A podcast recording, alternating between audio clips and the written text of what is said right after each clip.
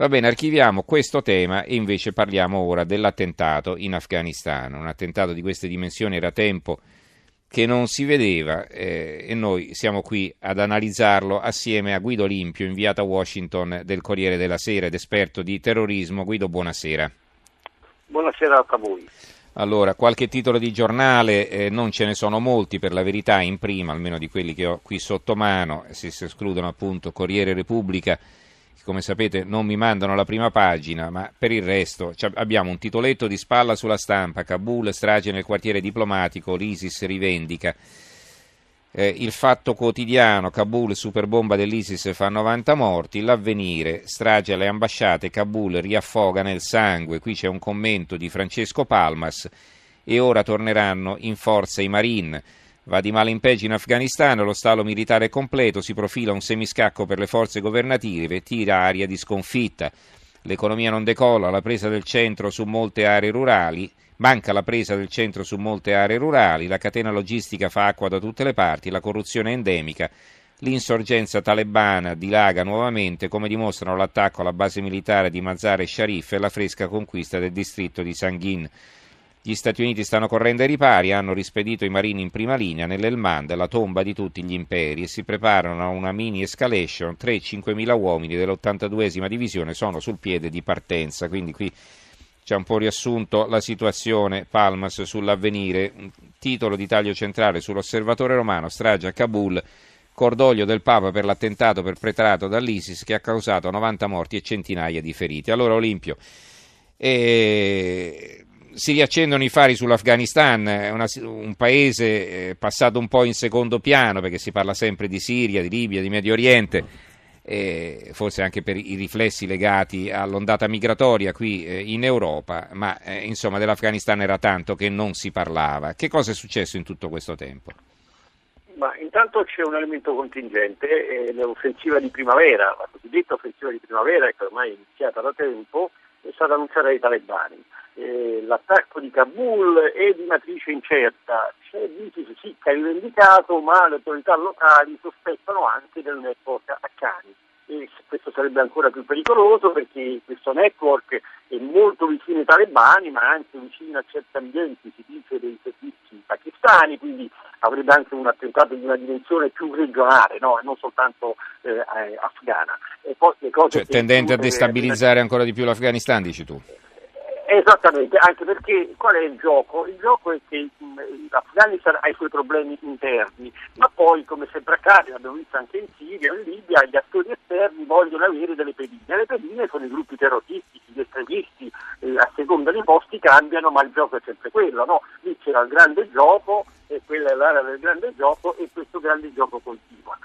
Certamente l'instabilità è perenne, pochi mesi fa si è scoperto che l'esercito afghano gonfiava i numeri malgrado gli aiuti ricevuti, certamente adesso Trump e la NATO, ricordiamolo, e può darsi pure che chiedano agli italiani, forse no, ma insomma c'è il rischio che la NATO debba essere impegnata maggiormente su quel fronte. E osserva un'altra cosa, io credo che anche Al Qaeda stia rinascendo, il figlio di Osama Bin Laden si sta proponendo e quella è l'area dove vive, quindi insomma ci sono molti elementi sul terreno.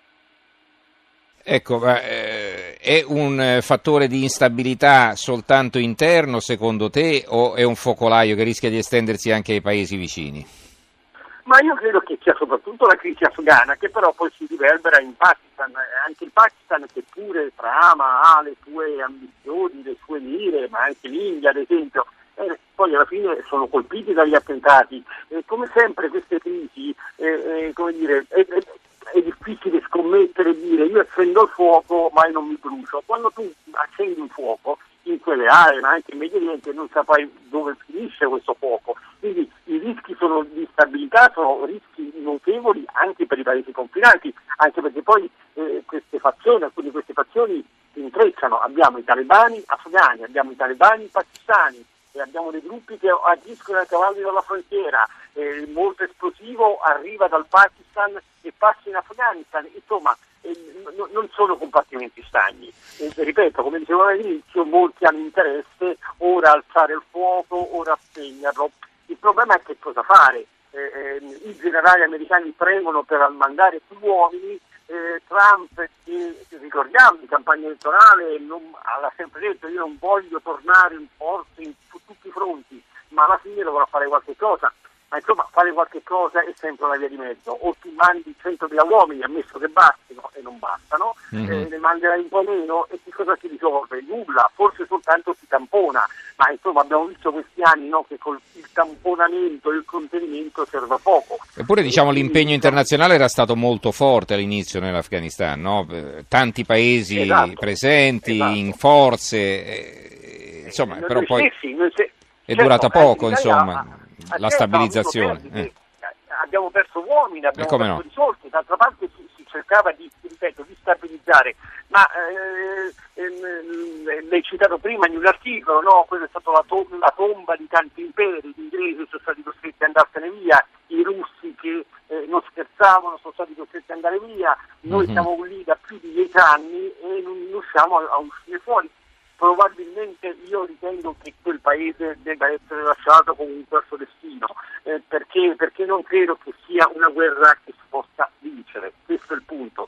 Certamente diranno molti, ma se noi ci ritiriamo quello diventa un'altra volta un covo di Al Qaeda, ma non credo che sia cambiato di tanto la situazione purtroppo in questi anni. Insomma, è una situazione che come la prendi esci male, insomma io non vedo prospettive positive in ogni caso. Allora, un messaggio da commentare, poi ti salutiamo. Franco da Milano: ricordo quando festeggiammo la sconfitta dei sovietici e il loro ritiro dall'Afghanistan, forse ci eravamo sbagliati nel senso a festeggiare, dovevamo tifare per la loro permanenza, Olimpio. Ma io credo che i russi se ne siano andati quando si sono resi conto che non era possibile vincere quella guerra, e aveva avuto un impatto terribile per i russi, era stato loro Vietnam. Di nuovo, quando qui la questione di russi, americani, giapponesi, italiani, è che quel paese ha, per la sua natura, per la sua storia, per il suo territorio immenso e anche per la sua tradizione, come dire, ha una situazione di ostilità, non vogliono gli stranieri. Cito solo un piccolo episodio che vi può far capire.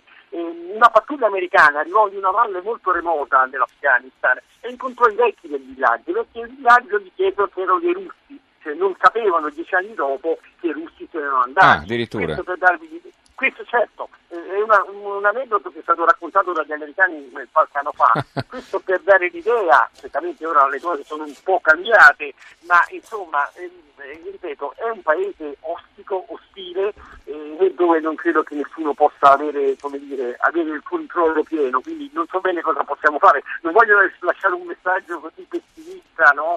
A questione della notte, però ripeto, bisogna essere concreti e realistici. Grazie allora Guido Olimpio per questa sua analisi, ricordo inviato del Corriere della Sera a Washington, grande esperto di terrorismo. Grazie Guido, buonanotte, risentirci. Grazie a voi, buonanotte.